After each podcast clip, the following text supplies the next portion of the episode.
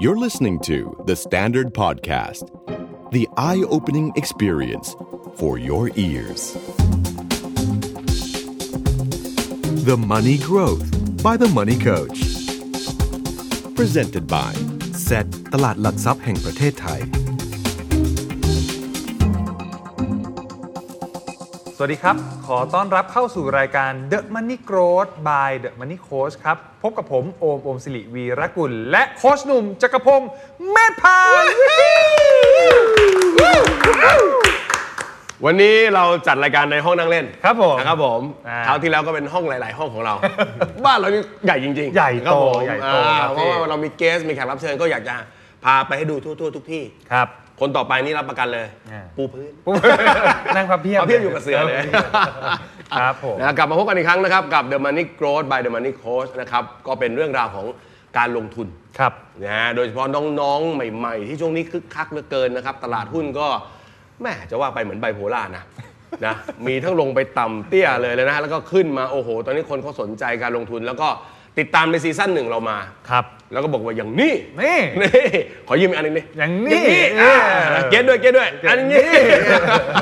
เริ่มเลอะเทอะนะครับได้เราเริ่มเลอะเทอะนะครับแล้วก็เลยบอกว่าอยากจะมีซีซั่นสองครับ นะครับไอเราก็ปฏิเสธเซตเขาไม่ได้จริง ๆ ปฏิเสธไม่ได้ เซตเขาก็บอกว่าเอ้ยรายการดีๆ อย่างนี้จะบ้าหรือเปล่ามีซีซั่นเดียวนะครับเราก็จัดให้ซีซั่นแน่2นะครับ แล้วก็ว่าแล้วก็ขอ 2 3 4 5 ด้วยนะครับผมครับนะฮะครับ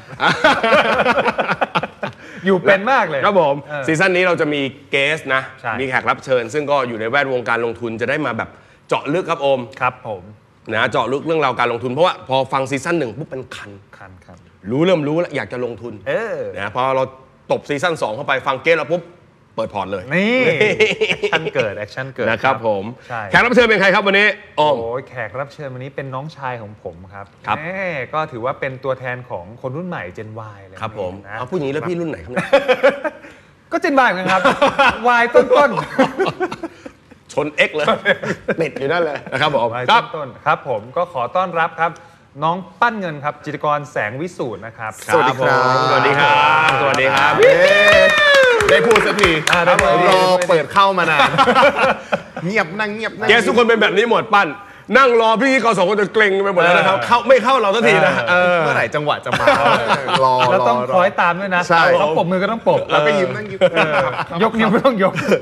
โอเค ครับผม อ่าครับครับผม อะให้ปั้นเงินแนะนำตัวหน่อยครับว่าเป็นครับใมาก็ชื่อปั้นนะครับ นายปั้นเงิน จิตรกรแสงวิสุทธ์นะครับ ปัจจุบันก็เปิดเพจเป็นนายครับปั้นเงิน ชื่อชื่อเพจเลยนายปั้นเงินครับผมก็เอาชื่อตัวเองมาทำอ่าอ่าเป็นเพจเรื่องการเงินการลงทุนของไลฟ์สไตล์คนรุ่นใหม่เยี่ยม นะครับ แล้วก็เรื่องของอาการจัดการการเงิน การครับผม วางแผนการเงินเพื่อการเกษียณก็มี อ่าอ่า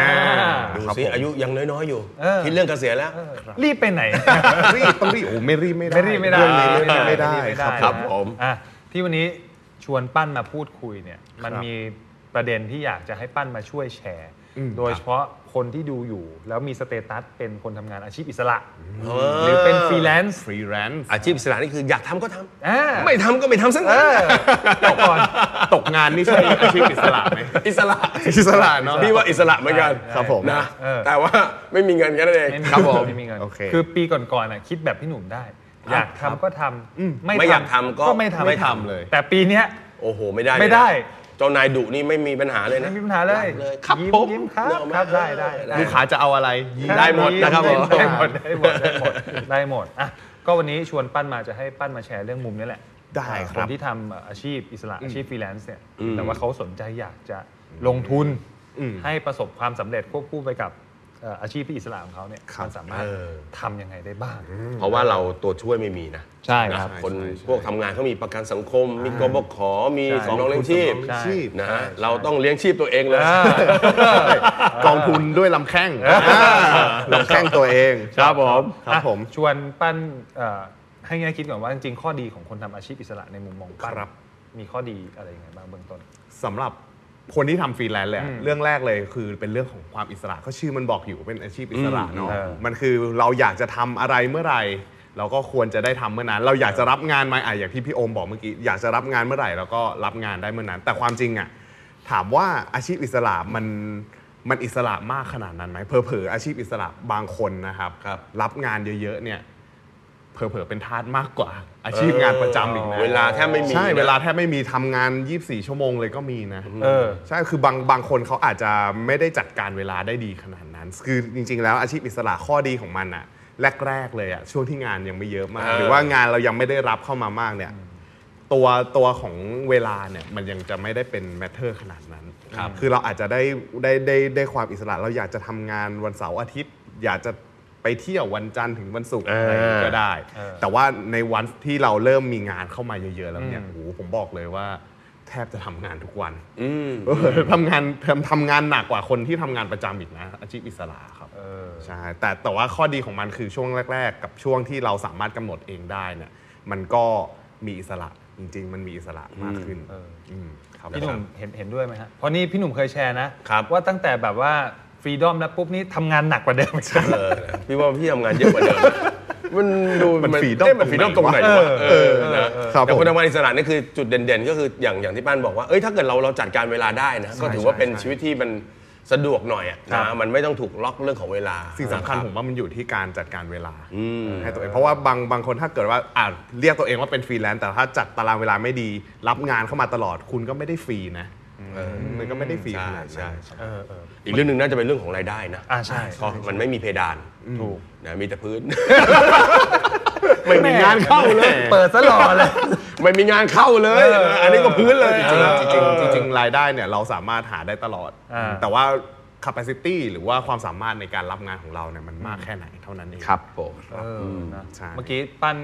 เอ่อเขาเรียกเกริดตั้งแต่ช่วงแรกแล้วอืมอายุ 29 ครับ แล้วก็ เขาเรียกว่าอะไรเริ่มมีการวางแผนการเงิน อืม แผนเกษียณอะไรเงี้ยทำไมถึงแบบมีความคิดริเริ่มตั้งแต่ คือจริง ๆ แบบเรื่องเรื่องทำไมถึงเราเราถึงเออเริ่มเร็วใช่เนาะทำไมถึงเริ่มเร็วเบี่ยงปั้นเนี่ยปั้นคิดว่า เฮ้ยแผนการเกษียณอะมันตอนแรกเคยคิดเหมือนกันว่ามันเป็นเรื่องของคนสูงอายุอ่าคนที่แบบเอ้ยสูงอาอายุยุมองทางโน้นสิ30เฮ้ยโอเคครับผมก็คนคนสูงอายุว่าแบบอาจจะช่วงประมาณ 40 50อ่าอาจจะเป็นอะไรคิดเงี้ยถึงเริ่มคิดนะนะถึงจะเริ่มคิดแต่ครับความจริงแล้วเนี่ยปั้นลองมานั่งคำนวณดูว่าเฮ้ยถ้าเกิดว่าเรามีเวลาเพิ่มขึ้นอีก 10 ปีอืม ตัวเลขผลตอบแทนมันต่างกันเยอะมากเลยนะ เวลาที่เราจะลงทุนอ่าแล้วถ้าสมมุติว่ายิ่งมีเวลามากกว่าคนที่เขาวางแผนช้าสักประมาณ 20 ปีโอ้โหอันนี้ก็ต่างต่างแบบต่างเยอะเหมือนกันเออฮ้ยเพราะว่ามันถ้าดีเกิดว่าอะถ้าเกิดว่าเราเริ่มลงทุนตั้งแต่ตอนที่เราเรียนจบเริ่มวางแผนเลยอะครับว่าแบบเราอยากจะมีชีวิตเกษียณยังไง ตั้งแต่ช่วงอายุ 20 ต้นต้นๆ20 กลางๆอย่างเงี้ยครับเท่ากับว่าถ้าเกิดว่าเราเกษียณสมมุติว่าประเทศไทยเกษียณ 60 เนาะครับ 60 เนี่ยก็ประมาณอ่า ยี่อ่า35ปีครับผม35ปีเนี่ยถ้าเกิดว่าเราไปวางแผนช่วง 40 อายุ 40 เนี่ย มีเวลาแค่ 20 ปี เวลา 15 ปี เนี่ยทำผลตอบแทนให้ได้เยอะมากเหมือนกันใช่ ดังนั้นแล้วอะ ถ้าเริ่มเร็ว เราจะทำให้เรามีโอกาสมากกว่าคนอื่นที่จะครับอยากเราอยากได้ชีวิตที่ต้องการมากขึ้นเออใช่ คือเรื่องเรื่องเนี้ยปั้นก็เลยสังเกตว่า เฮ้ย ถ้าเกิดว่าเราเริ่มเร็ว เรายิ่งอยาก ยิ่งอยากจะได้ชีวิตที่แบบดีแค่ไหน อยากจะมีชีวิตปลายทางยังไง มันยิ่งจะทำให้เราเนี่ย สามารถออกแบบได้หลากหลาย มีความยืดหยุ่นมากขึ้น ต่างกับคนที่แบบอายุ 40 อายุ 50 แล้วเพิ่งมาเริ่มวางแผนอย่างเงี้ยครับถ้าเกิดว่าวางแผนตอนตอนท้ายๆ ตอนที่ใกล้เกษียณแล้วอะมันจะทำให้เราอะค่อนข้าง strict ว่าแบบเอ้ยตัวเราจะขยับมากไม่ได้ เราต้องมีชีวิตประมาณนี้ เพราะว่า เพราะว่า condition เพราะว่าคุณสมบัติต่างๆ การเงินสถานะการเงิครับครอบครัวสถานะชีวิตมันถูกกำหนดให้เราเป็นอย่างนี้นะ เราไม่สามารถฝันได้เยอะมากประมาณนี้ป้าก็เลยคิดว่าเอ้ยผมชอบฝันเออแต่ทำไม่ได้ ใช่ไม่มีชอบฝัน แต่ก็อยากจะวางแผนให้ไปตามที่ฝันเราฝันเรามีเวลาเราก็ออกแบบเรื่องของเราได้เต็มที่ใช่ครับเออนี่ผมเป็นเรื่เชื่อองจริงว่าคนที่ฟังอยู่อะอยากรู้แบ็กกราวด์ปั้นมากกว่านี้ จริง ๆ เราเราเรียนจบด้านอะไรมาทำไมถึงแบบ มีมาคิดเรื่องเงินเร็วนะเรื่องเงินได้เร็ว เอาจริงๆผมเรียนจบบัญชี ครับ มันก็เลยอยู่กับตัวเลขมาตั้งแต่ตัวนั้นตอนนั้นเลยเอออ่่าเราก็รู้สึกว่าเฮ้ยถ้าเกิดว่าเราแบบเออทำงานเกี่ยวกับตัวเลขหรือว่าได้คุกคีกับตัวเลขอย่างนี้อยู่แล้วเนี่ยเรื่องการเงินมันก็เป็นเรื่องของตัวเลใช่ขดังนั้นแล้วก็โอเค เราก็เข้ามาสนใจเรื่องการเงินด้วยเลยละกัน คือตอนแรกก็ถ้าบัญชีอย่างเดียวบัญชีกับการเงินมันจะแยกกันครับเนาะผมแต่ว่าพอพอเราขันมาสนใจเรื่องการเงินแล้วเรารู้เลยรู้ว่าเฮ้ยความจริงอะมันคนละเรื่อง อ่าอันนี้ตอบแบบรอๆแต่ถ้าสมมุติว่าตอบแบบไม่รอคือเอออยากรวยครับผมเรื่องเอการอเงินเออตอบอันหลังที่แรกจบแล้วจบแล้วที่มายาวเลยเออสนใจเรื่องเงินอยากรวยครับผมผมอะไรก็นักหนาเหรอเฮ้ยเชื่อว่าทุกคนก็อยากรวยประมาณนี้ครับผมครับผมเออชัดเจนชัดเจนชัดเจนเออคนรุ่นใหม่ต้องอย่างนี้เคลียร์ๆไปชัดเจนครัชัดบเจนทีนี้อาชีพที่ปั้นทำปัจจุบันเนี่ยก็ถือว่าเป็นอาชีพอิสระเหมือนกันไหม คือจริง ๆ มันก็เหมือนจะอิสระอืมแต่ว่าในวันในวันที่เราแรกๆอะครับเราทำงานอิสระโอเค เรามีจังหวะเวลาที่เราจะกำหนดเองได้ เรามีการจัดการรายได้ที่แบบเออเรากำหนดเองแต่ในวันที่เราเริ่มรับงานแล้วอะมันก็เหมือนจะค่อนข้างไปทางงานประจำเหมือนกันนะ ในวันที่แบบเราเริ่มมีงานตัวเดิมๆเข้ามาเข้ามาเข้ามาอย่างเงี้ยครับมันก็จะเหมือนโอเค ตอนนั้นเราก็มีงานประจำแต่แค่แบบเราไม่ได้สวัสดิการที่เหมือนงานประจำแค่นั้นแหละครับเราก็ยังต้องไปทำงานในช่วงเวลาเดิมๆมีรูทีนขเอองอเราเออยู่อมันจะมีความรูทีใช่นมัขึ้นนมัมานจะมีรูทีนเหมือนเดิมนะเพราะว่าเอาล่ะสสมมตินัด job นะมี job นี้ทุกวันจันทร์พุธศุกร์อะไรเงี้ยมันก็จะเริ่มซ้ำๆแล้วใช่นะใช่เออแต่มันจะพิเศษตรงที่ว่าเฮ้ยถ้าเกิดว่าเรารู้สึกว่าเฮ้ยช่วงนี้เราอยากได้รายได้เพิ่มขึ้น หรือว่าเราอยากมีเวลาเพิ่มขึ้น แล้วก็เลือกที่จะรับงานหรือไม่รับงาน ตรงนั้นก็ได้ครับผมครับแล้วหลังจากรับงานเข้ามาเนี่ยมีวิธีการแบ่งออมลงทุนอะไรไงของ เพราะว่าเอาอย่างนี้ก่อนเลยฟรีแลนซ์อะครับฟรีแลนซ์นี่คือรายได้เราไม่ไม่แน่ไม่แน่ไม่นอนใช่ใช่ใช่โอ้โห ใช่ บางเดือนมาเป็นพายุ ใช่ โอ้โห บางทีมาจากน้ำประปา น้ำเปิดแล้วไม่ไหลด้วยโอ้โหมาเป็นหยดมาเป็นหยดครับผม ครับเออจัดการยังไงฮะ ก็ตอนแรกๆอะผมก็เคยคือเคยทำงานประจำมาก่อน ก็คือจะพอรู้ว่าเอ้ยเราต้องแบ่งจัดสัดส่วนเงินยังไง เออ แต่ว่าพอมาเป็นฟรีแลนซ์แล้วเนี่ยช่วงที่มาเป็นฟรีแลนซ์แรกๆโอ้โหอึดอัดมากเลยนะ เงินรายได้ก็ไม่เข้ามั่นคงเหมือนเดิม ช่วงช่วงแรก ๆ ก็แบบเงินเงินก็น้อยจะเอาที่ไหนไปเก็บ เออเออก็อย่างที่คิดว่าแบบบางคนก็บอกว่าเฮ้ยนี่นี่เงินออมหรือเงินทอนเออเออก็ยังไม่รู้เลย ผมก็ผมก็เก็บเงินทอนของผมมาเรื่อยๆเหมือนกันช่วงแรกๆแต่ในวันที่เอ้ยรายได้เราเริ่มเพิ่มขึ้นเพิ่มขึ้นเพิ่มขึ้นอย่างเงี้ยเราก็เออเปลี่ยนจากเงินทอนเป็นเงินออม แล้วก็รู้สึกว่าเราต้องจะวางแผนเราควรจะว่าต้องวางแผนเงินออมล่วงหน้าด้วย อย่างเช่นว่าอย่างเราอาจจะรู้ว่าส่วนใหญ่อะครับฟรีแลนซ์จะรู้ว่าอนาคตเนี่ย รายได้ของเราอะจะเข้ามาเมื่อไหร่เออเพราะว่าอย่างเราทำงานตอนเนี้ยอะรายได้อาจจะมาอีก 3 เดือนข้างหน้าอ๋ออะเก็บเงินตามเงินเก็บทีหลังใช่ตามเก็บเงินทีหลัง เราก็จะสามารถกำหนดตรงนี้ได้ แล้วเราก็ดูว่าเฮ้ยอีก 3 เดือนข้างหน้าเนี่ยเงินเงินมันจะเข้ามาเท่าไหร่ แล้วก็จัดจัดสรรไว้ล่วงหน้าเลยว่าเฮ้ยเนี่ยมันจะมีแบ็กหลอกเข้ามาประมาณนี้นะรายได้ที่เราจะรับรู้เดือนนั้นจะเป็นเท่านี้แล้วก็จัดสัดส่วนเงินล่วงหน้า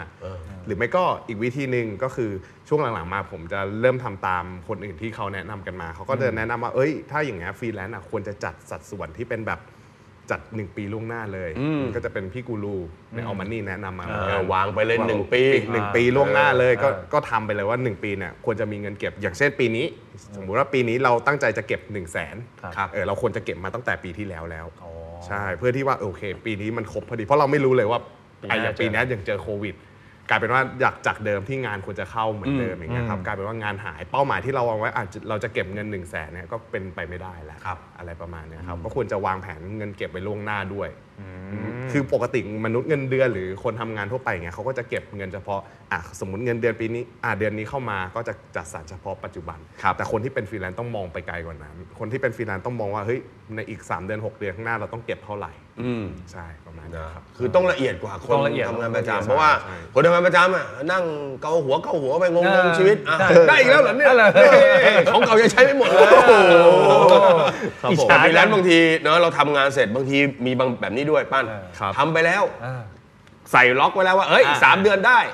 ถึงเวลาจริงๆขอเลื่อน โอ้จ่ายช้าไปถูกไหมเจ็บปวด เออมันก็จะมีผลเพราะรายละเอียดของการวางแผนการเงินต้องละเอียดมากกว่าเยใช่อะเพราะว่าอะไรมันก็เกิดขึ้นได้ใช่คือครับความเสี่ยงมันเยอะกว่า อ่างานประจำ นะครับ เออสัดส่วนมีแล้วมีการวางแผนแล้ว ครับ ลงทุนครั้งแรกนะครับ เป็นยังไงบ้างครับ คุณปั้นเงิน ลงทุนครั้งแรก จริงๆผมลงทุนมาตั้งแต่ตอนเรียน นี่นี่เด็กพวกสายบัญชีก็จะเป็นแบบนี้อยู่แล้วไงผมอยากรวยตั้งแต่เด็ก อ่าครับผมไม่ได้งกไม่ได้งกเออไม่ได้งกไม่ได้งกอยากรวยนะครับความโลภเป็นเหตุไม่เจตนา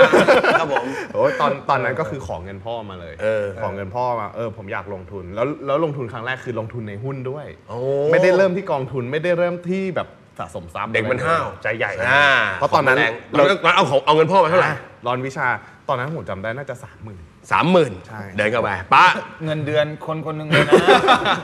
ป้าขอสามหมื่นเป็นก้อนแรกเป็นก้อนแรกของเราแล้วคก็รับผม มาแล้วก็ตอนนั้นนะผมเรียนบัญชีอย่างที่ผมเกริ่นไป เออ ว่าผมเรียนบัญชีมาก็มีความรู้เรื่องการอ่านงบการเงินทำไมล่ะการ อ่านออกดูเป็นครับผเออก็ม ผมมีความรู้ด้านนี้ ผมเออเรียนมาก็รอนวิชาอยากจะใช้เออแล้วก็ เริ่มลงทุนในหุ้นเลย เพราะว่าอืมอย่างกองทุนอย่างอะไรเงี้ยมันไม่ได้มีงบให้ดูอ่าแล้วก็ใช่ประเมินขนาดนั้นนี่แต่ตอนนั้นผมก็เริ่มลงทุนด้วยการใช้งบอย่างเดียวอะครัครับบมันก็เลยทำให้รู้สึกว่าเอ้ยครั้งแรกซื้อเลย หุ้นตัวไหนงบดีเราซื้อเลยเออแต่เราไม่ได้ดูธุรสามหมื่กินจตอนนั้นซื้อเลยไปกี่ตัวปั้น ตอนนั้นซื้อไปรู้สึกว่าซื้อตัวเดียวด้วย โอ้โหลงเต็มที่เลย ตอนนั้นกระจาอย่าวางอย่าวางไว้ในหลายตะกร้าตอนนั้นผมไม่รู้จักผมไม่รู้จักเรื่องของการกระจายพอร์ตเออไม่รู้จักเรื่องของการสังเกตธุรกิจครับผมรู้เรื่องบิสเนสอะไรไม่สนใจจะเอางบอย่างเดียวอันเนี้ยอ่างบดีงบโตงบหนี้น้อยอะไรอย่างเงี้ยอ่าดูก็ดูทุ่มตามหลักเลยสูตรที่อ่านหนังสือมาเลยครับทุ่มไปเลยปุ๊บแช่ไว้ 1 ปีไม่กระดิก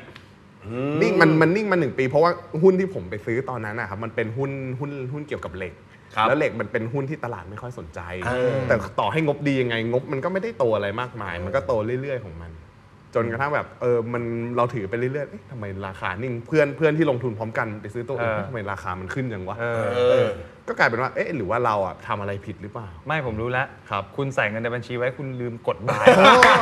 เป็นไปได้ไม่ยังไม่ใช่ ยังไม่แมทช์ผมแบบอันนั้นยังซื้ไม่อไปแล้วไป ซื้อแล้วก็โอ้ถือถือไปปีหนึ่งเออได้แค่ปันผล อ๋อได้ได้ปันผลมาใช่ได้ปันผลมาได้ได้เงินปันผลแบบนึกนึกนึกว่าได้แบบค่ากาแฟ เพราะตอนนั้นแบบปันผลเนอะเพราะสามหมื่นเราซื้อได้ไม่มากครับอะไรเงี้ยผมครับแล้วก็เงินเงินปันผลที่ได้มันก็เลยได้ไม่มาก แล้วก็พอพอพอผมเห็นอย่างนั้นผมก็รู้สึกว่าเฮ้ยทำไมหุ้นคนอื่นราคามันไปไวก็เลยแบบเออหันไปศึกษาเพิ่มเติมว่าเฮ้ยมันต้องมีเรื่องอะไรบ้างที่เกี่ยวข้องกับหุ้นอะไรเงี้ยผมเพราะไม่งั้นแบบ ตอนแรก ๆ เราอ่านแต่งบเพนๆอะไรเงี้ยมันก็ไม่แทบจะไม่ได้ช่วยอะไร ความจริงมันต้องมีองค์ประกอบความรู้เลย คือเอาหลักวิชาจับอย่างเดียวเลยเออนะเราดูงบเป็นเฮ้ยบริษัทนี้ดีอ่านะเออเออครับผมเลยนิ่งเลยใช่นิ่งเลยอันนั้นอันนั้นก็เป็นการการลงทุนครั้งแรกครับผมครับก็ก็ได้บทเรียนว่าเอ้ยเราควรจะมีมุมมองอะไรหลากหลายมากกว่านี้ครับก็หลังจากนั้นก็เลยศึกษาเพิ่มเติมใช่แล้วภาพรวมปัจจุบันตั้งแต่งบ 30,000 มา มันมีการพัฒนาอะไรอย่างเงี้ยโอ้จาก 30,000 ตอนนั้นผมก็ ไปลงทุนแบบเทรดเดอร์อ่าอันนี้จะเล่าทุกที่เลยไปเทรดเดอร์ไปเทรเฮ้ยดเดเมื่ออร์คือแบบ เมื่อกี้สายงบนี่สายใช่มีไอนะเออfundamentalนะอ่าอ่าจากนั้นบอก เฮ้ยกระโดดมันไม่ใช่ทางตอนแรก ทำไมเพื่อนมันพรวดพรวดพรวดพรวดตอนแรกเราเข้ามาฟันดัมเ n ทัลเราก็คิดว่าเฮ้ยทำไมเพื่อนมันพูดพูดเพราะเพื่อนเป็นเทรดเดอร์อ่าแล้วก็เฮ้ยรู้สึกว่า หรือว่าเรามาผิดทางวะหรือความจริงแล้ววัยรุ่นอย่างเราอะนี่มันนี่ต้องนี่ ผันผวนมันต้องแบบสิงเสียงๆหน่อย มันต้องกล้าเสี่ยง ต้องการ ความเร็วอ่า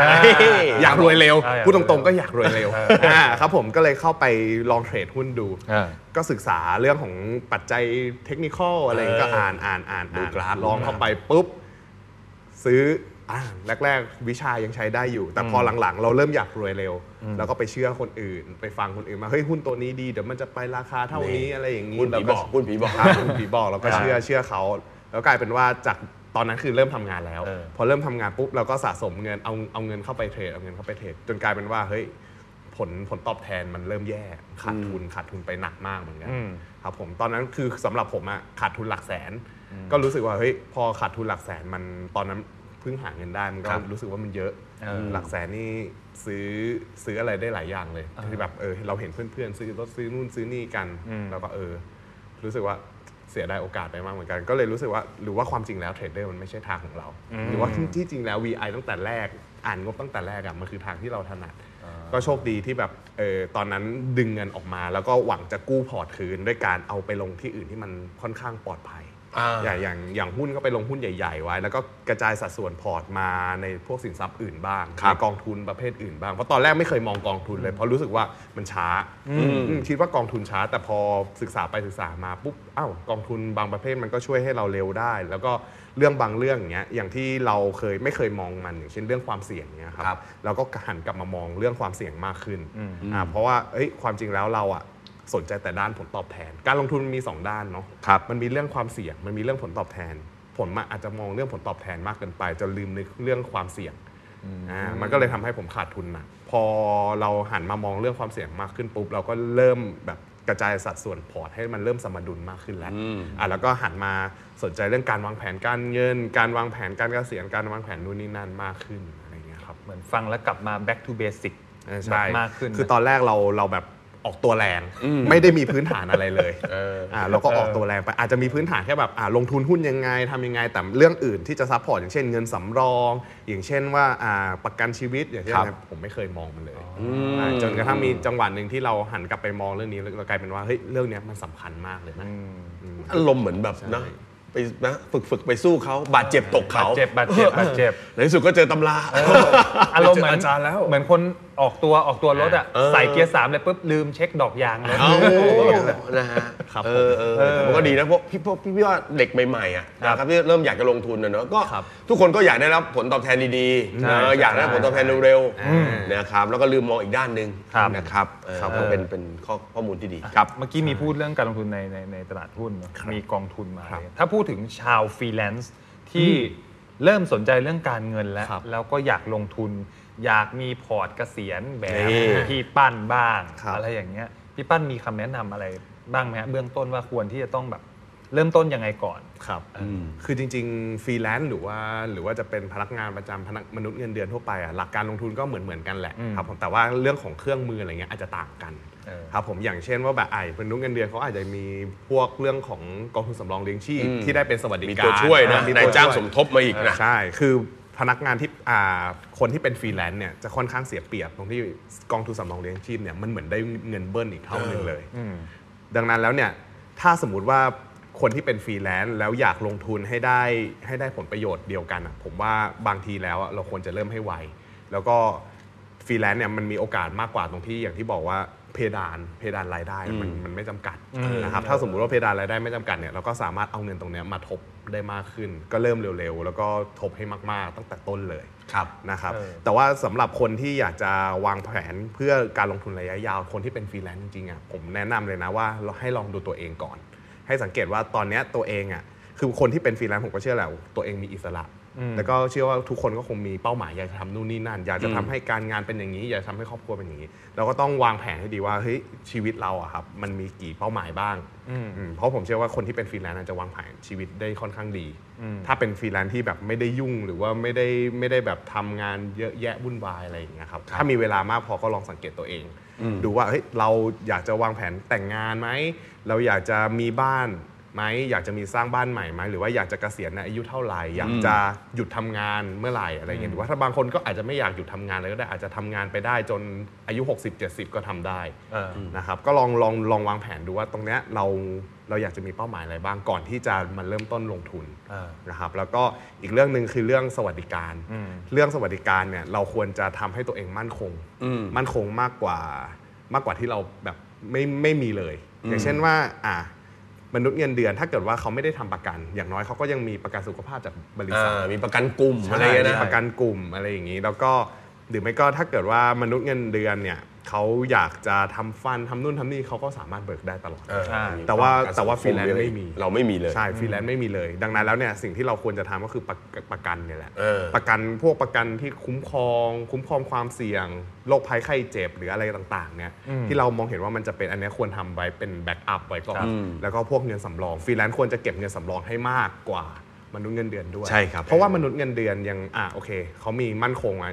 เงินเดือนมั่นคงว่าแบบเอ้ยอีก2อสเดือนข้างหน้าจะได้รายได้เท่าไหร่ โอกาสตกงานอาจจะมีแต่อาจจะไม่ไม่มาก แต่ว่าอย่างฟรีแลนซ์เนี่ยถ้าเกิดว่างานไม่เข้าก็คือโอ้โหกลายเป็นศูนย์เลยนี่ตกงานได้ทุกวันครับผมเออตกงานได้ทุกวันครับผมเงินไม่เข้า ดังนั้นแล้วเนี่ยถ้าเกิดว่าเราจะวางแผนนะฟรีแลนซ์ควรจะเก็บเงินไอ้สมมุติว่าตามหลักสากลทั่วไปเขาอาจจะมองว่าอ่ามีเงินสำรอง 3-6 เดือนสำหรับมนุษย์เงินเดือนแต่เออฟรีแลนซ์น่ะ ผมว่ามองว่าอย่างน้อยๆควรจะมีปีหนึ่งมีปีหนึ่งใช่ปีหนึ่ง12 เดือนนะครับผมครับ หรือว่าถ้าสมมติว่ากลัวโควิดกลับมาอีกก็อาจจะมากกว่า 12 เดือน เพราะอย่างปัจจุบันเนี่ยผมมาเริ่มคิดมากคิดมากขึ้นแล้วว่า 12 เดือนมันไม่พอ อาจจะต้องเป็น 18หรือ24 เดือนด้วยซ้ำสำหรับคนที่เป็นฟรีแลนซ์นะยิงยาว ใช่ เพราะว่าหลาย ๆ อย่างมันไม่แน่นอน ก่อนนี่ที่จะ step มาเบื้องต้นนี่คือมาแบบเรื่องของเป้าหมายกับเรื่องของความมั่นคงก่อนเลยนะใช่นี่คือยังไม่ได้แบบไปลงทุนหวือหวานะเอองั้นฟรีแลนซ์ขอแบบขอเหยียบสองข้างแบบแน่นๆก่อนแน่นแน่นๆอ่าแน่นใช่แน่นแน่นๆนะฮะเพราะต้องเข้าใจว่าเรามีความเสี่ยงมากกว่าคนที่ทำงานประจำครับครับเออประมาณนี้ ทีนี้ย้อนกลับไปนิดนึงตอนที่ปั้นพูดถึงเรื่องของแผนการเนี่ยอ่าอ่าเรื่องของวิธีการแบบเอ้ยเอ่อวางเงินจัดการเงินพอร์ตเกษียณอะไรอย่างเงี้ยครับเมื่อกี้มันเหมือนเป็นเชิง concept นิดนึงครับหลายคนฟังแล้วอาจจะแบบ ยังไม่ค่อยเห็นภาพเห็นตัวเลข ตอนนี้ทุกคนเตรียม copy and paste แล้วคือซีซั่น2นี่เป็นช่วง copy and copy paste and paste เออ เอามาเลยพี่ปั้นมา มีแชร์โมเดลในชีวิตตัวเองบ้างไหมอ่า แบบลองปักเป็นตัวเลข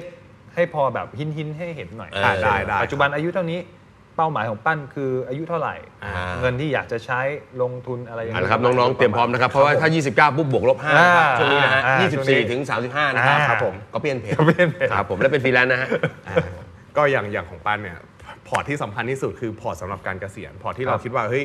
ในเวลานั้นน่ะเราน่าจะหยุดทำงานได้แล้วแหละ ของผมเนี่ยก็เริ่มประมาณที่ที่คิดไว้ก็ 55 60 คือโอเคเราเรายังทำงานได้ถึงตอนนั้นอยู่คือครับเรื่องเงินมันยังจะต้องจำเป็นอยู่ในชีวิตเราไปเรื่อยๆ 55 60 เนี่ยผมก็วางแผนไว้ว่าเฮ้ยตอนอายุ 55ถึง60 เนี่ยผมจะต้องมีเงินเท่าไหร่ แล้วก็มีมีเงินเนี่ยเราจะถูกกำหนดจากการที่ว่าโอเค ตอนนั้นเราอยากจะใช้เงินเดือนละเท่าไหร่ครับ อ่ามีระยะเวลาจากวันนี้ไปถึงตรงนั้นเนี่ย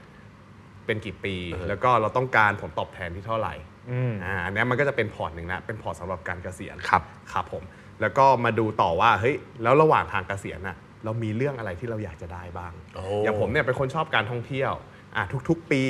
อาจจะเป็นเป้าหมายระยะสั้นว่าเราอาจจะต้องเก็บเงินไว้เพื่อไปเที่ยวในทุกๆ ปี อ่าอะก็จะมีพอร์ตพอร์ตหนึ่งไว้เนี่ยเอาไว้แบบดึงเงินจากส่วนเนี้ยเอาไว้เป็นจ่ายพวกค่าตั๋วเครื่องบินค่าอะไรพวกเนี้ยซึ่งผมอันเนี้ยผมผมวางแผนไว้ว่าโอเค อย่างปีอย่างสมมุติว่าถ้ามันเป็นเหตุการณ์ปกติเนี่ยปีหนึ่งผมน่าจะได้ไปเที่ยวต่างประเทศอย่างน้อยปีละครั้งสองครั้งอะอาจจะใช้งบประมาณครั้งละห้าหมื่นอ่าเราก็มองว่าเฮ้ยจากปีเนี้ยจากณวันเนี้ยครับถ้าสมมติว่าไปปีหน้าแล้วผมจะเที่ยวโดยใช้งบประมาณ5 0,000เนี่ยผมต้องเก็บเงินยังไงอืมอ่าผมก็อาจจะใช้พอร์ตที่ความเสี่ยงไม่ต้องมาก อ่าแล้วก็เก็บเงินไปเรื่อยๆอ่าเก็บไปว่าอ่าห้าหมื่นปีหนึ่งหารสิบสองอ่าหารเท่าไหร่อะได้เท่าไหร่อ่าสองห้าหก5,000นะตีไป5,000เยอะประตีมาณกนั้ลนมๆตีตีกกลลมมๆๆประมาณนั้นนะครับผมก็หารไปแล้วก็เก็บเงินให้ได้เดือนละเท่านั้นเท่านั้น ก็สมทบเข้ามาอยู่ในพอร์ตนี้อ่าอันนี้ก็เป็นพอร์ตที่2แล้วเป็นแผนการระยะสั้นครับ ซึ่งแผนตรงเนี้ยถามว่ายืดหยุ่นได้ไหมมันสามารถยืดหยุ่นได้ ตรงที่ว่าแบบโอเค เรื่องการท่องเที่ยวมันไม่ได้จริงจังสำหรับนี่ไงเราปีนี้ไม่ต้องเที่ยวนะน่ะแต่เราก็มีเงินเหลือ อันนี้เรียกยืดหยุ่นหรือว่าบังคับเราตึงตึงอะปีหน้าปีหน้าผมว่าจะไปโคโลกเหนือแล้วเพราะว่าเงินเหลือเยอะอ๋อใช่ใช่ไม่ไม่เป็นสองปีแล้วเป็นพูดเลยทบเลยครับผมทบไปก็อย่างอันเนี้ยมันมันมันสามารถยืดหยุ่นได้อ่าตรงที่เราไม่จำเป็น แต่ว่าถ้าเกิดว่ามันเป็นเป้าหมายระยะสั้นที่มันจำเป็นอครัย่าบงเช่นว่า โอเค ปีหน้าผมกะว่าจะซื้อบ้านหลังหนึ่งอืมอาจจะเป็นเก็บเงินเพื่อดาวน์บ้านครับไอ้ตัวเนี้ยมันสำคัญ เพราะว่าผมอาจจะต้องจำเป็นจะต้องว่าแบบเฮ้ยปีหน้าเราต้องใช้เงินก้อนนี้แน่ๆ เงินตัวเนี้ยมันไม่ควรจะเอาไปเสี่ยงอะไรเลย แล้วคก็รับอาจจะเก็บไว้ในพวกออมทรัพย์ หรือว่าพวกตราสารหนี้ระยะระยะยาวก็ได้นะครับผมนะครับเอาปลอดภัยเน้นปลใช่อดภัยเน้นปลอดภัยไว้ก่อนครับเก็บไว้ในกองทุนพวกนี้ แล้วก็ถ้าเกิดว่ามีเป้าหมายระยะกลางสำหรับบางคนนะบางคนที่แบบ อยากจะแต่งงานในอีก 3 ปีข้างหน้าอืมอย่างเงี้ยอันนี้ก็ถือว่าเป็นระยะกลาง3-5 ปีอะไรครับเงี้ยครับก็เก็บไว้ว่าเฮ้ยอันนี้เราต้องมีการวางแผนยังไง เก็บกับแฟนไหมหรือว่าเก็บคนเดียว แล้วจะต้องใช้งบประมาณเท่าไหร่ให้คิดตั้งแต่ตอนนี้เลยว่าโอเคงานแต่งงานนี้มันจะต้องใช้เป็นเท่าไหร่อะไรเงี้ยครับอืมแล้วก็ค่อยเอาเงินตรงเนี้ยไปวางแผนว่าเราต้องใช้ผลตอบแทนไหมมันจำเป็นจะต้องปลอดภัยไหม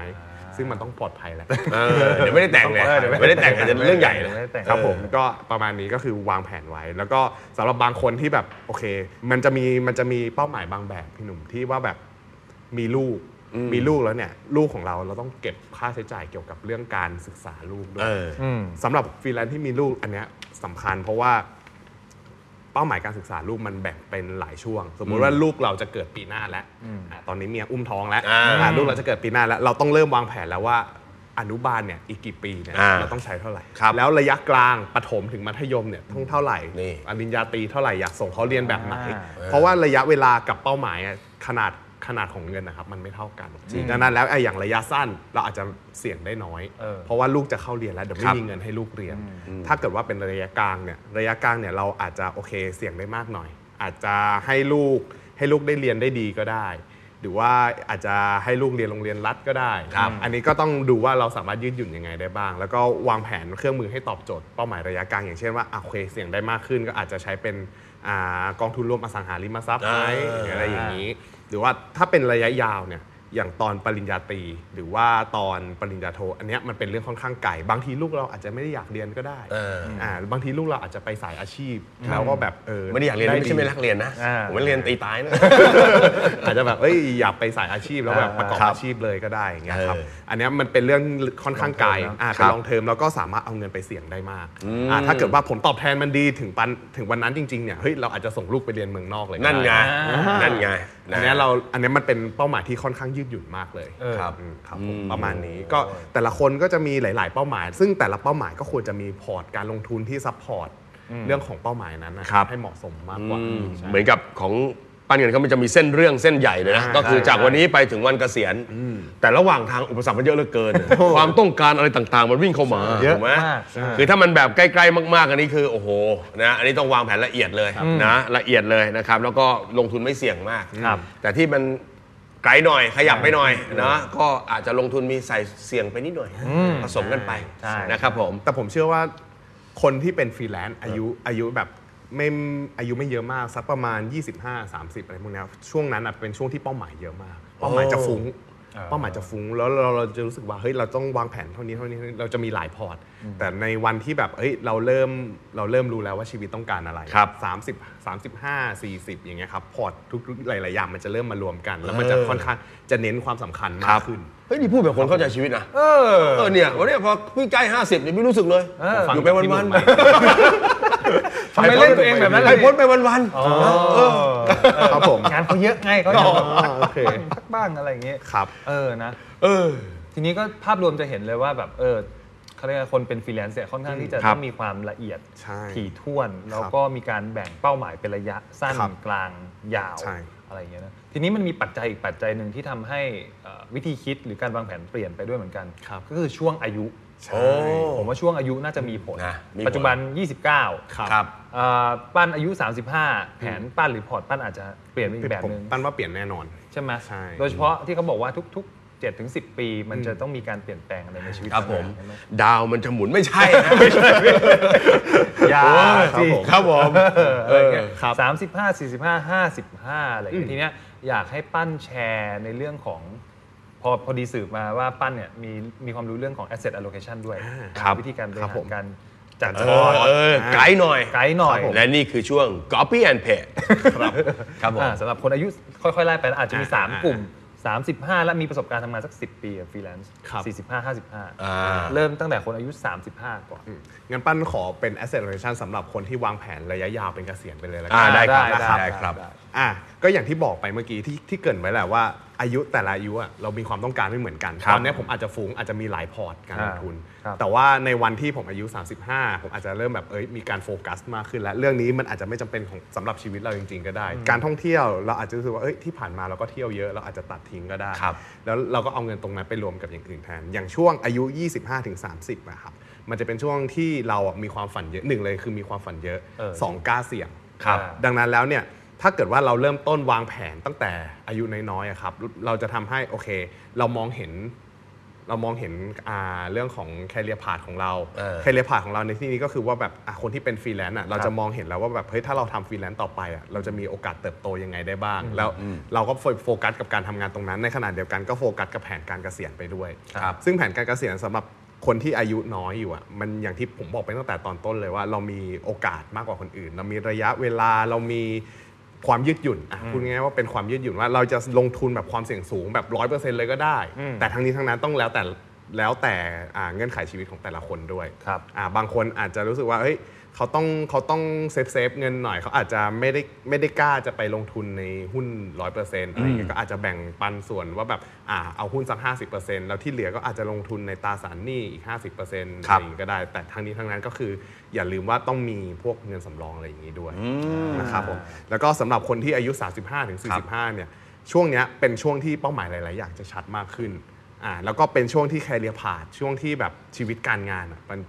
ด้วยความเป็นฟรีแลนซ์อะผมเชื่อว่าคนที่เป็นฟรีแลนซ์แล้วผ่านผ่านประสบการณ์มานานอะหลายๆ คนจะเริ่มมั่นคงมากขึ้นเออเริ่มเริ่มเริ่มเก่าในวงการใช่ใช่เริ่มเริ่มเริ่มมีความเก่าเริ่มเริ่มเริ่มรู้ว่าเฮ้ยอ่ารายได้เราจะเข้ามาประจำอย่างนี้ปีหน้าเราจะต้องทำงานยังไงจะมีการวางแผนมากขึ้นครับประสบการณ์ชีวิตผมผมคิดว่ามันก็จะทำให้เขาเนี่ยรู้สึกว่าเขาต้องวางแผนชีวิตมากขึ้นว่าเฮ้ยปีนี้เราต้องมีงานมาเข้ามาเท่านี้ มีรายได้เข้ามาเท่านี้ เราต้องจัดสรรเงินยังไงอืมนะครับช่วงนี้เนี่ย ก็ยังเป็นช่วงที่เรายังสามารถรับความเสี่ยงได้อยู่ 35ถึง45 ยังรับความเสี่ยงได้อยู่ แต่ว่าอาจจะไม่ได้มากเท่ากับคนที่อายุ 25ถึง30อ่าก็อาจจะเน้นเป็นว่าอะบางคนถ้าเกิดว่ามีเวลามากพอไปไปศึกษาเรื่องหุ้นหรืออะไรอย่างเงี้ยครับก็อาจจะลงทุนในหุ้นได้มากขึ้นอ่าอะก็อาจจะแบ่งเป็นสัก 70%แล้วที่เหลือก็อาจจะเป็นอันที่สำคัญคนที่รับความเสี่ยงได้สูงนะครับอาจจะเป็นสักหุ้นสัก 70%แล้วที่เหลือเป็นตราสารหนี้หรือสินทรัพย์ประเภทอื่นๆนะครับผม แต่ว่าทางนี้ทางนั้นเนี่ยถ้าเกิดว่าเราดูแล้วอะแต่แต่ละคนจะรับความเสี่ยงได้มากน้อยแค่ไหนเนี่ยมันก็ขึ้นอยู่กับความรู้แล้วก็ความเข้าใจในสินทรัพย์ที่เขาไปลงทุนด้วย ถ้าเกิดไม่มีความเข้าใจเลย ผมแนะนำว่าโอเค คุณไปลงทุนในกองทุนรวมนะครับครับกองทุนรวมแล้วก็จัดสัดส่วนให้มันเหมาะกับ รูปแบบของชีวิตที่ต้องการ ถ้าอยากถ้าจำเป็นจะต้องใช้เงินเยอะในบั้นปลายก็อาจจะต้องเริ่มเริ่มลงทุนในสินทรัพย์ความเสี่ยงสูงมากก่อนครับนะครับผมส่วนคนที่อายุ 45-55 ปี ผมมองว่าตรงเนี้ยฟรีแลนซ์อะด้วยด้วย career path อะมั่นคงแล้วอาจบางคนอาจจะก้าวหน้าเปิดกิจการมีบริษัทเป็นของตัวเองเลย ไม่ใช่แค่ฟรีแลนซ์แล้วอ่าไม่ใช่ของกิจการเจ้าของใช่ใช่แล้วทีนี้เนี่ยการที่เรามีความมั่นคงแล้วอะ สิ่งหนึ่งที่เราต้องมองคืออีกไม่กี่ปีเราจะต้องหยุดทำงาน เพราะว่าร่างกายเราไม่ได้แข็งแรงตลอดเนาะเราไม่สามารถทำงานได้ตลอดเราไม่ได้สะอ่าระบบสมองระบบความคิดเราไม่ได้เหมือนแต่ก่อนแล้วอ่าอาจจะมีความเก่าเข้ามาช่วย แต่ว่าความความฉูดฉาด ความเลือดร้อนมันยังไม่เหมือนอ่าช่วงแรก ๆ ที่เราเคยเป็นนะคครัรับบผมช่วงนั้นเราก็อาจจะแบบโอเค ลงทุนเสี่ยงให้มันน้อยหน่อย เพราะว่าอีกไม่กี่ปีเราเกษียณแบ่งเงินที่เราสะสมมาทั้งหมดนะครับแบ่งเงินไปอยู่ในอ่า พวกที่เป็นออมทรัพย์ หรือว่าพวกสินทรัพย์ความเสี่ยงต่ำอย่างเช่นครับตราสารหนี้อะไรอย่างนี้มากขึ้นนะครับแล้วก็ส่วนที่เหลือเนี่ยเราก็ลองมาดูว่าเฮ้ยอีกนิดนึงที่เหลือเราสามารถเสี่ยงเพื่อเป้าหมายในอนาคตที่แบบมันอาจจะมีการเปลี่ยนแปลง หรือว่าเราอาจจะอยากได้อะไรที่มันมากขึ้นกว่านี้เอออ่อ่าตรงนี้ก็ใส่ลงไปบ้างก็ดี หรือว่าบางคนจะรู้สึกว่าเฮ้ย ตรงนี้เราเซ็กเคียวแล้วเรารู้สึกว่าทั้งทั้งหมดที่เก็บมามันปลอดภัยแล้ว เราก็ยกเงินทั้งหมดไปเก็บไว้ในออมทรัพย์ก็ได้อ่าแล้วรายได้ที่ผ่านที่ผ่านเข้ามาต่อจากนี้ อาจจะเป็นโบนัสที่แบบเออเราเก็บไว้ใช้อะไรอย่างนี้ครับครับผมมประมาณนี้แต่ว่าจริง ๆ แล้วเครื่องมือสำคัญ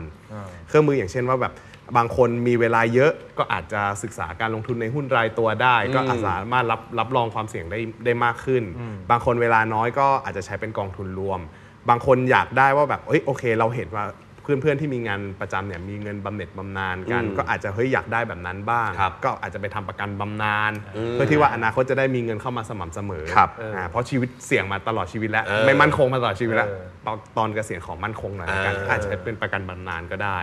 หรือไม่ก็ลงทุนพวกอสังหาริมทรัพย์จ่ายเป็นค่าเช่าอะไรอย่างเงี้ยเออแต่แต่ว่าพวกนี้ก็ยังมีความเสี่ยงอยู่เหมือนกันอ่าครับผมโอ้โหก็แล้วแต่เครื่องมือที่เราจะใช้ นี่เหมือนครับผมมาแบบฟังนักวิเคราะห์มาครับผม มาพูดให้ฟังเลยเอนะอพี่มันช่วงอายุนะครับแยกเป็นสเปกตรัมนะครับแบ่ง แบ่งระดับทีนี้ถามป้านนิดนึงคือไอ้พวกทฤษฎีที่ร้อยลบอายุ แล้วก็เท่ากับแบบสัดส่วนของการจัดครับพอร์ตวิธีคิดแบบแบบนั้นฟรีแลนซ์สามารถเอาไปใช้ได้ไหมได้ใช้ได้ เออแชร์ให้ฟังหน่อยได้ไหมว่ามันเป็นเป็นยังไง ก็คืออย่างเช่นว่าโอเคถ้าเกิดว่าเขาบอกว่าอ่าอายุอายุเราสมมุติว่า ป้านตอนนี้อายุอ่า30 โอเค 100ลบ30 ป้านสามารถเท่ากับ 70 เนาะป้านสามารถลงทุนหุ้นได้เจ็ดในสัดส่วน 70%โอ้อ่ามันก็มันก็ยัง make sense อยู่ เอา 100 ลบอายุใช่ร้อยลบอายุนะครับใช่แล้วก็จะได้เป็นเปอร์เซ็นต์ของสัดส่วนของอ่าหุ้นในทรัพย์สินทั้งหมดของเราครับอ่าอืมแต่อางบู๊เลยแต่อย่างที่บอกว่าหลาย ๆ คนเนี่ยจะมีหลายเป้าหมาย 70%เนี่ยอาจจะใช้สำหรับเป้าหมายการเกษียณที่แบบเรารับความเสี่ยงได้เยอะ แต่ว่าถ้า 70%เนี่ยไปใช้กับเป้าหมายสำหรับการแต่งงานโอ้โหเสี่ยงนะแฟนตบกระบาลเลยนะเฮ้ยเงินหายไปไหนครึ่งหนึ่งอันเนี่ยนี้มันน่าจะใช้กับเป้าหมายไกลอะเป้าหมายนะใช่เหมาะกับใช่เป้าหมายเกษียณเหมาะกับเป้าหมายอะไรองเงี้ยระยะยานะวคือเอาร้อยไปลบอายุครับผมโอ้ใช่อันเนี้ยนะครับอันเนี้ยเหมาะกับเป้าหมายระยะยาวฟรีแลนซ์ก็ใช้ได้ครับผมเอออ่านะประมาณนี้ ทีนี้ถ้ามีฟรีแลนซ์บางคนเนี่ยที่อาจจะเปิด ดู YouTube อยู่เพราะเราครับผม เราเราลง YouTube ด้วยไงอ๋อพี่ YouTube เอออ๋ออ๋อเหรอฮะอ่า เห็นหน้าเห็นตาเหรอครับเห็นได้เห็นตาเปิดดู YouTube อยู่ปุ๊บ สักพักหนึ่งวิดีโอตัวนี้ suggest ขึ้นมา โดยที่เขาไม่ได้มีความสนใจการเงินมาก่อนครับเออถ้าสมมติเปิดมาปุ๊บเจอพี่ปั้นแล้วเนี่ย พี่ปั้นอยากจะบอกอะไรให้กับฟรีแลนซ์คนนั้นว่าแบบอ๋อเฮ้ย เอออันนี้มีนะ เพราะว่าพี่เออพี่รู้สึกอย่างนี้เลยว่ามีฟรีแลนซ์หลายคนนะครับครับเขาหาเงินได้เก่งเออเขาหาเงินได้ง่าย เขาก็มีความรู้สึกว่า why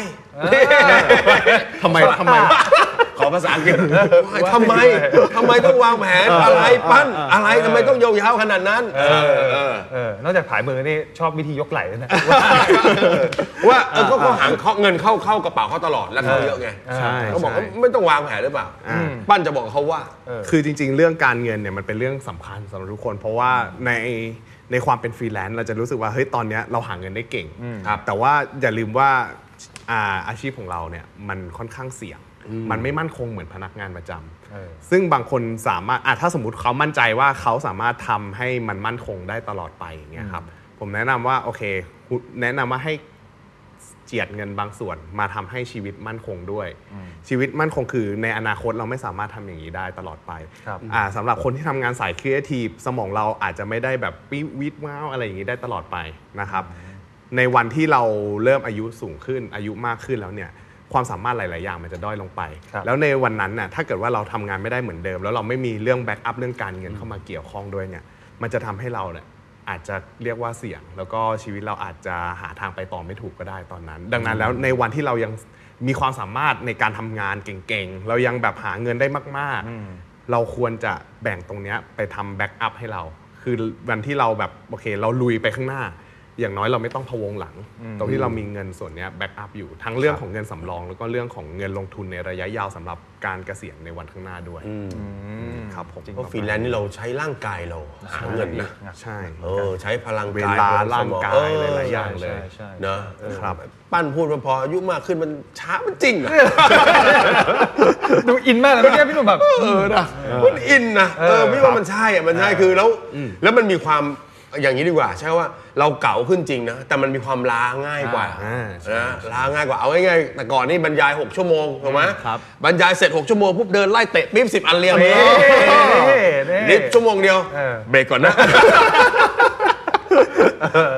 ไม่ไหวมันไม่เหมือนเดิมมันไม่เหมือนเดิมนะเพราะฉะนั้นเมื่อเมื่อคุณใช้ร่างกายวันหนึ่งที่ร่างกายคุณมันไม่เหมือนเดิมอะครับ นะมันอาจมันอาจจะเกิดว่า คุณอาจจะล้าด้วย คุณอาจจะมีงานเข้ามาแต่คุณล้าแล้วก็คุณทำมันไม่มันไม่ไหวเนี่ยนะเงินที่เก็บเงินที่สำรองแผนที่เรามีจะช่วยเราได้เนาะใช่ นะครับครับในวันที่มีความสามารถมีเงินเข้ามาเยอะๆเนี่ยกอบโกยต้นทุนเหล่านั้น ใช่แล้วก็สร้างให้มันเติบโตขึ้นดีกว่าใช่อย่าปล่อยให้ผมมันแบบไหลผ่านจนนะแบบว่า เพราะว่าจริงๆ เมื่อกี้พูดถึงแบบ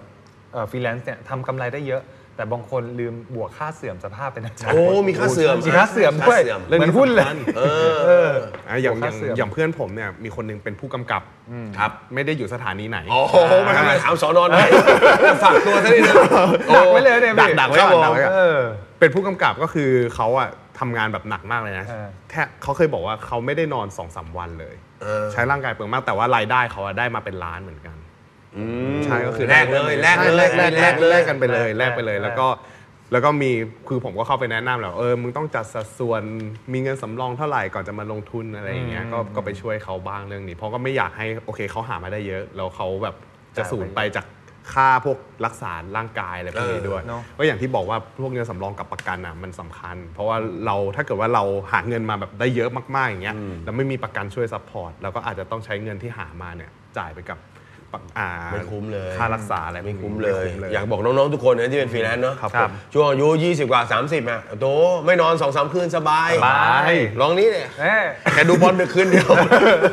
ล้าเลยล้าเลยล้าเลยนั่งเหม่อเลยเออเพราะฉะนั้นสุขภาพก็สำคัญนะเพราะฉะนั้นใช่วันที่คุณทำเงินไม่ได้เหมือนเดิมเนี่ยเงินที่คุณวางแผนไว้เก็บไว้จะช่วยคุณได้ครับครับนะครับผมครับผมแม่โอ้ยประมาณวันนี้ก็แม่ ขอบคุณปั้นเงินมากๆฮะที่ได้มาแชร์นะมาแชร์ทั้งประสบการณ์ แล้วก็วิธีการบริหารจัดการการเงินครับรวมถึงจัดพอร์ตด้วย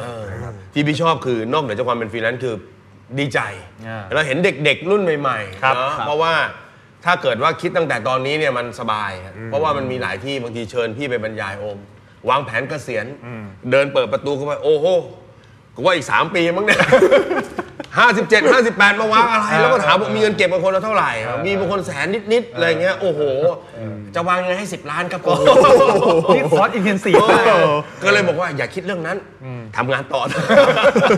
คือมันไม่ไหวไงเออถูกไหมง่ายกว่าเออแล้วก็ด้วยเวลาที่เรามีเนี่ยถ้าเด็กเราคิดเร็วๆนะ ไม่ใช่เฉพาะฟรีแลนซ์นะฟรีแลนซ์นี่ก็คือมีความเสี่ยงอยู่แล้วต้องบริหารจัดการอยู่แล้ว แล้วอายุคุณน้อยๆ คุณยิ่งเริ่มเร็วนะอ่าครับเวลามันจะเป็นตัวช่วยใช่นะครับใช่แม่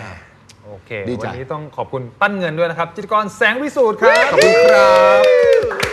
ก่อนจากกันไปวันนี้ให้ปั้นฝากผลงานข้อแล้วก็คิดและผลงานอ่ครับข้อคิดและผลงานไปช่องทางการติดตาม ครับผมก็สำหรับคนที่เป็นฟรีแลนซ์หรือจริง ๆ ไม่ใช่ฟรีแลนซ์หรอกทุก ๆ คนนะครับสำหรับ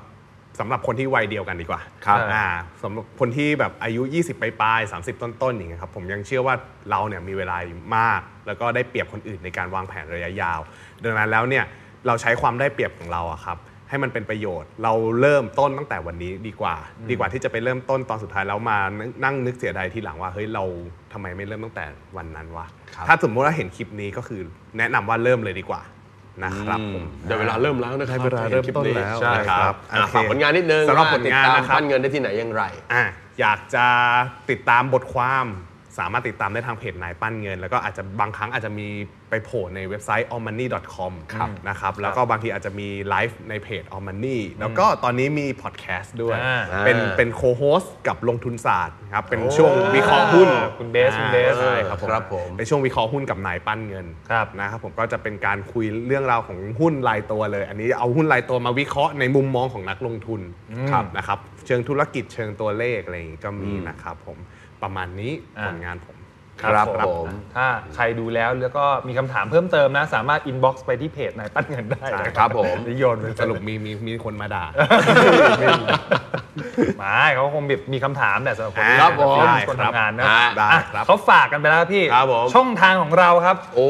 หลากหลายมากมายนะครับกับครับผม The Money Growth by The Money Coach ในซีซั่น2นะครับครับเข้มข้นคลักสักขนาดนี้นะฮะ ไม่ว่าจะทางเพจ The Standard คเว็รับบผมไซต์ The Standard นะครับติดตามกันได้ ถ้าจะดูแบบเห็นหน้าเห็นตาแบบนี้ครับเขาบอกว่าฟังเสียงแล้วมันไม่อินไม่อินพอเห็นหน้าสักหน่อยอ่าพอดูหน้าปุ๊บ กลับไปฟังเสียงมันนะฮะไปที่ YouTube ครับนะไปดูทาง YouTube ก็ได้นะครับอ่าพิมพ์ว่า The Money Growth ครับนะก็มีให้ฟังกัน หรือจะไปทางพอดแคสต์นะครับ Apple Podcast Podbean Spotify จูกบล็อกดิอะไรอีกอ่า โอ้โหแทบจะหมดแล้วแล้วพี่อ่าเออไปทุกใดช่องใดทางพอดแคสต์ใดๆในล่านะคครัรับบเราอยู่ที่นั่นหมดนะครับอ่าจะไปสิงไปสถิตอยู่ที่นั่นนะครับ ฟังครับเรื่องราวดีๆจากเราได้นะครับผม ครับผมแล้วก็ฝากติดตามรายการ The Money Growth by The Money Coach ด้วยนะครับ วันนี้เรา 3 คนลากันไปก่อนครับ สวัสดีครับ สวัสดีครับ The Standard Podcast, the eye opening experience for your ears.